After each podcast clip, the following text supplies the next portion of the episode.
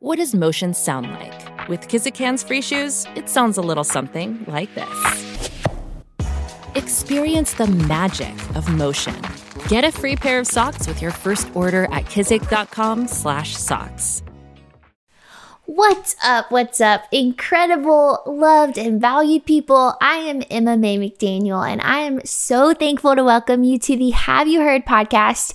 Y'all, this is the start of a series that I am so stoked to be a part of and invite y'all into because my mom, known as Mama J, is joining us for a eight-part series and this is part 1. So friends, grab your headphones and let's get into the word.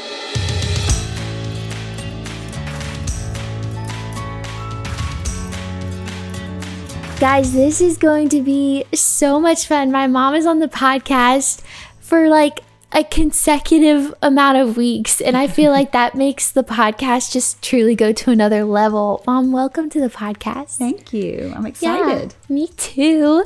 Me too. I love this because I just, I feel like whenever I looked forward to our time together, I was like, I feel like our conversations are always so fun mm-hmm. and so rich.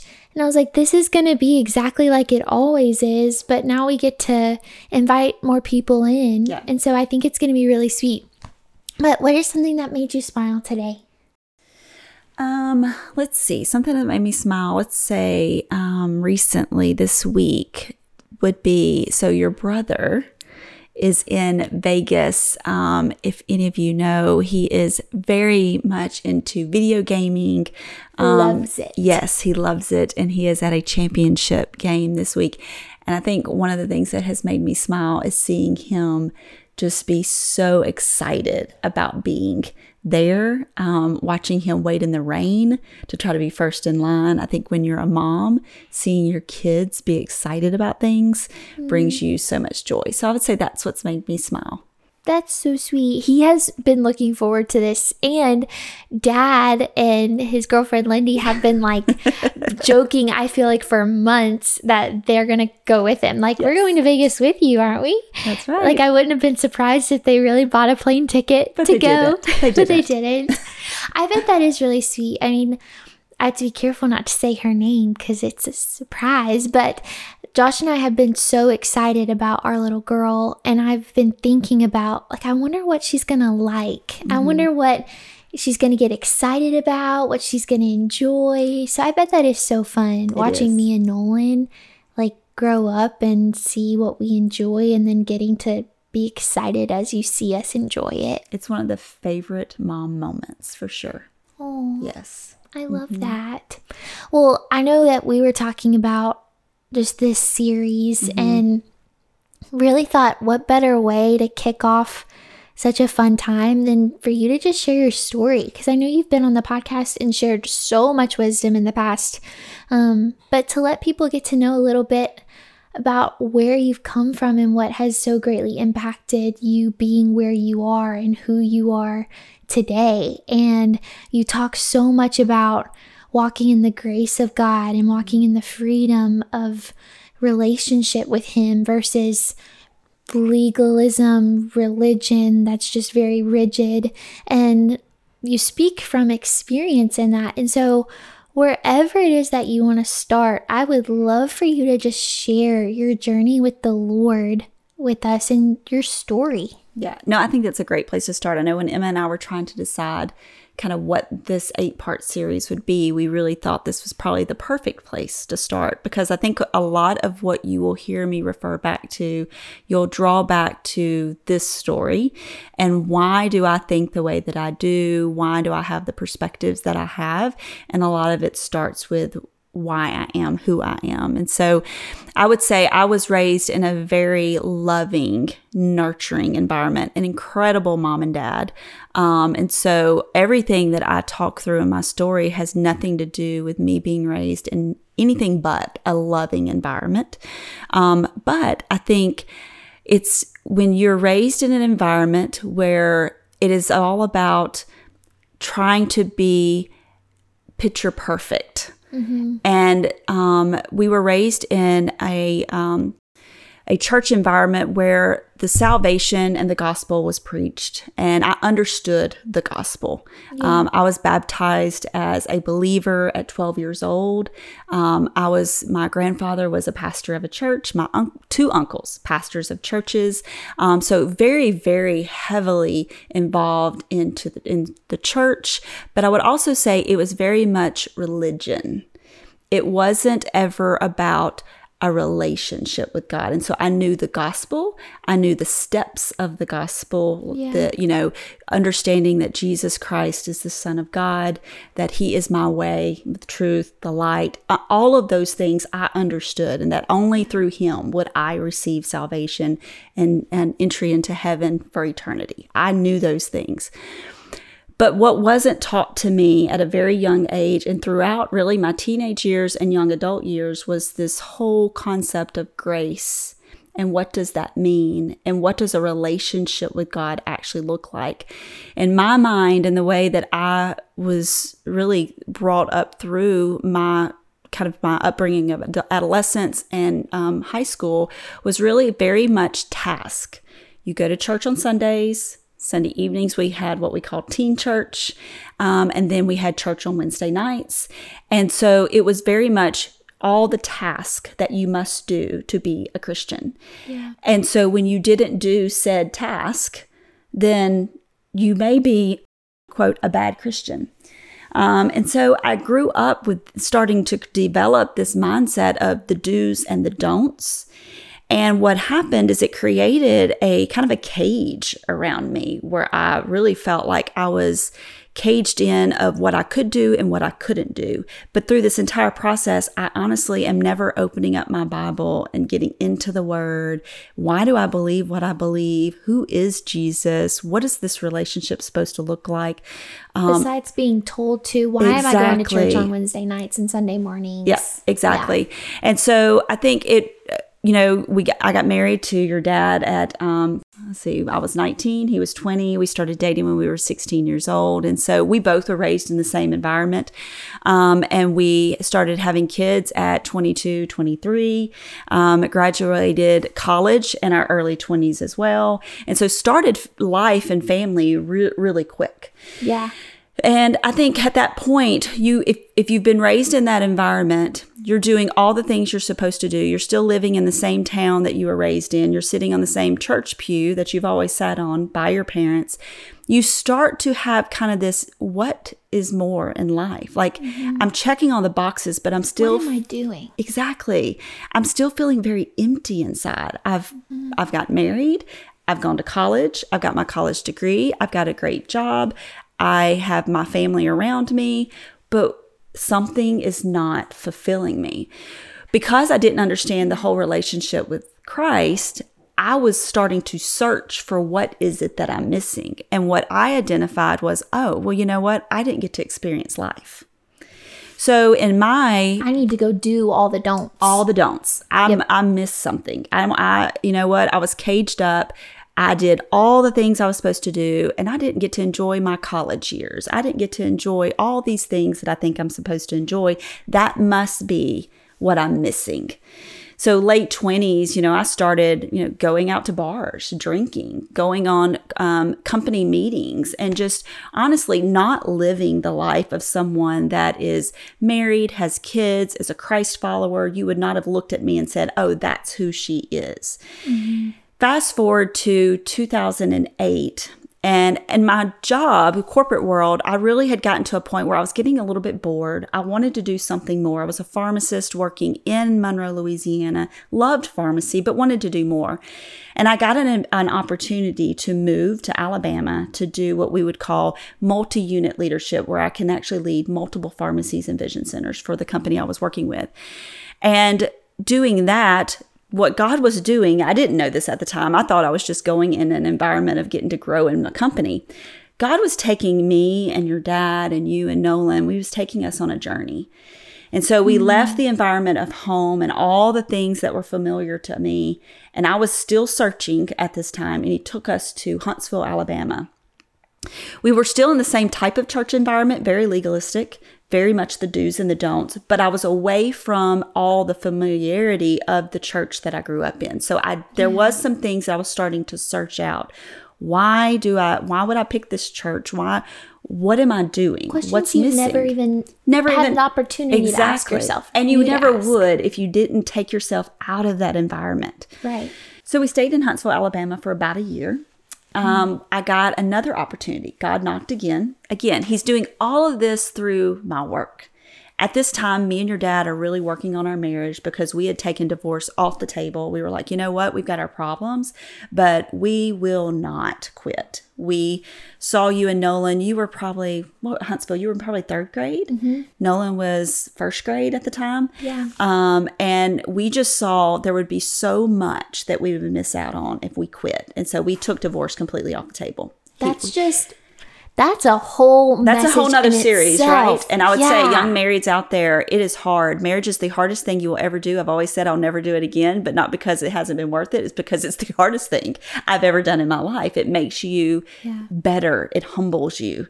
Um, but I will say, when you take divorce off the table and it's not an option, it forces you to work through the hard stuff. So that's where we are. good, So we're in 2008, 2009. We're working through the hard stuff. We moved to Pensacola, Florida. I got an opportunity to run about 125 pharmacies and vision centers. And so we moved to Pensacola, Florida, and we didn't cho- choose the typical church that we would have naturally chosen. We went to a non denominational church. And so, with the non denominational church, we had things such as instruments on stage. This was something I'd never grown up with. Yeah. Um, we had women um, leading in roles that I had never seen before.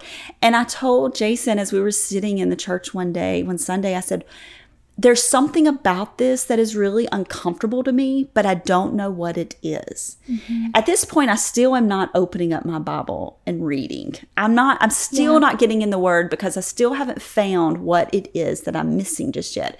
But I will say in Pensacola, Florida is where God is starting to unveil what's missing in me. so patient. He's so patient. And I would just say through this process, and any of you out there that are going through a journey and you're like, I don't know what's going on, I don't know the whys, just know He has you on a journey for a reason and just kind of keep your heart and your head on a swivel to know what is He trying to teach me here.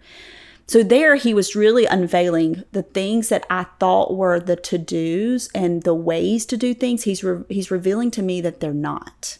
And that there's something so much more to my faith than the legalistic mindset that I had put on myself. That there was actually it was about a relationship with him. And he so we were in Pensacola for 3 years.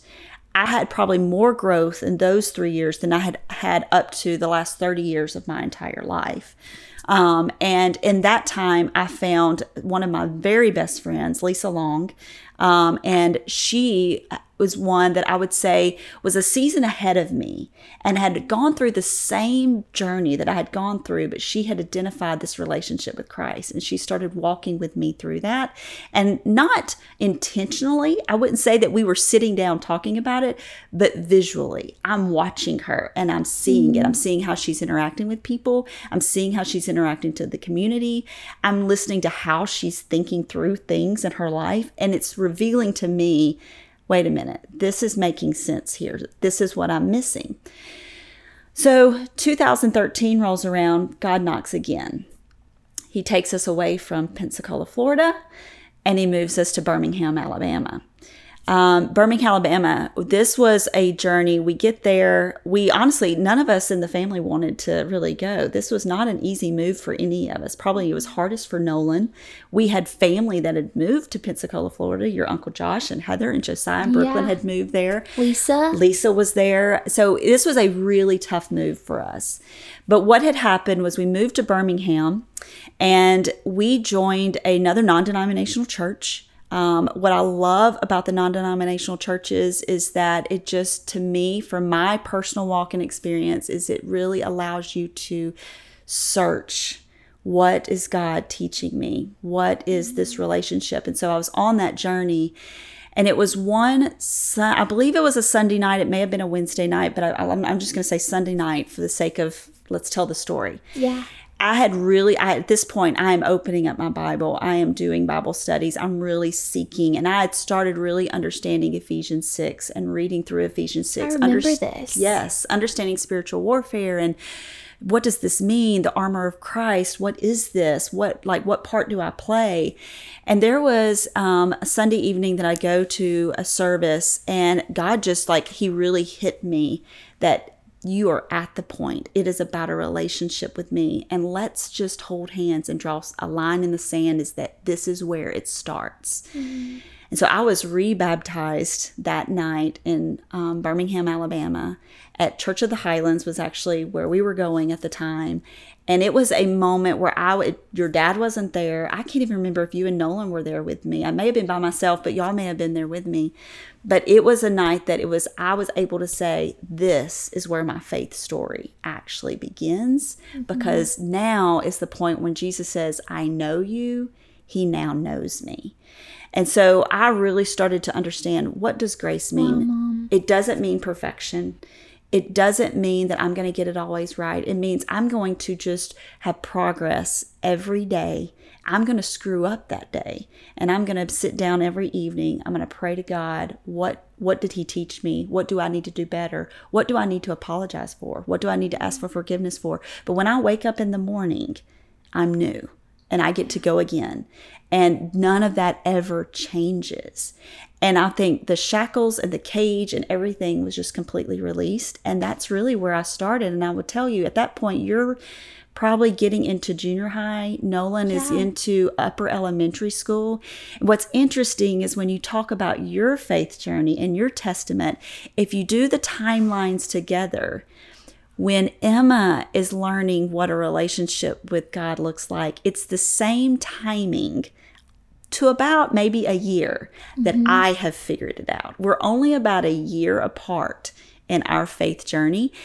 And I think the cool part about this is that we went through it as a family. We did. And I think that's why today we're so tight as a family because mm-hmm. we all know we had our own journeys.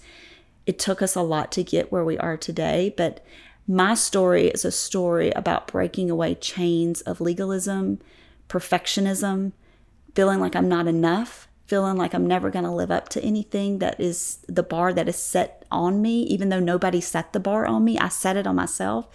And God just slowly, through a journey using my job, created an environment to make me very uncomfortable, to make me wrestle with things that I had thought was the way things had to be. And He revealed to me that it wasn't that He is what's constant. Mm-hmm. Things around me may shift and change, and it doesn't matter. It's about Him, and that's what's the most important. And that's my story. That's so encouraging. And I love how you pointed out the connection because I. I see the Lord so graciously breaking generational confusion mm-hmm. and shackles because I have personally shared my story on here talking about learning what grace really is and learning how to let go of perfectionism because perfectionism has its own boundaries but to walk with the lord is where true like life yeah. is found and so it is just so sweet how he was leading you and leading me at in ways that maybe in the moment we weren't even aware of the level at which he was working in our hearts. And now sitting together, looking back in retrospect of our family and our journey, it's just so powerful. And I, I've been reading in the Psalms a lot lately, and a psalm I read recently is that God, you steady me as I continue to walk along. Mm-hmm. And I just hear that in your story of like, as you were searching, He so sovereignly was steadying you and revealing himself to you and guiding you to himself as you walked along. And because you were open and you were curious and you were wanting him, you didn't know exactly that it was him you were wanting. Right. He was just so faithful to reveal himself to you. Mm-hmm. And also, I I want to point out one more thing that you said that I thought was so powerful. And that is that you came to this point where you have the job, you have the husband, you have the kids, you have the house, all of these things that I feel like, especially in our generation, and we'll speak so much more into all of these things in later episodes, but you spoke so much about how, like, I there was still a void. Yeah. There was still something there. And I feel like we have this misconception that once I meet all of those check marks, then I'll find Happiness contentment and or contentment. happiness or mm-hmm. fulfillment. And your story shows that it's actually, it'll beg to differ. different. It's very It's very different than what the enemy would love to convince us of. Mm-hmm. So, Mom, I love you. Thank you for sharing your story. This is real and powerful and encouraging. And I just can't help but keep thinking where the Spirit of the Lord is, there is freedom. Mm-hmm. That is like the banner over your story. I agree. It's gonna be a great eight weeks. I am pumped. I'm having to like hold back some things. I'm like, let's talk about it because it's so good, but let's talk about Keep it, the next week. Next time. I love y'all so much and we can't wait to talk to y'all next week. Bye, guys. Yeah.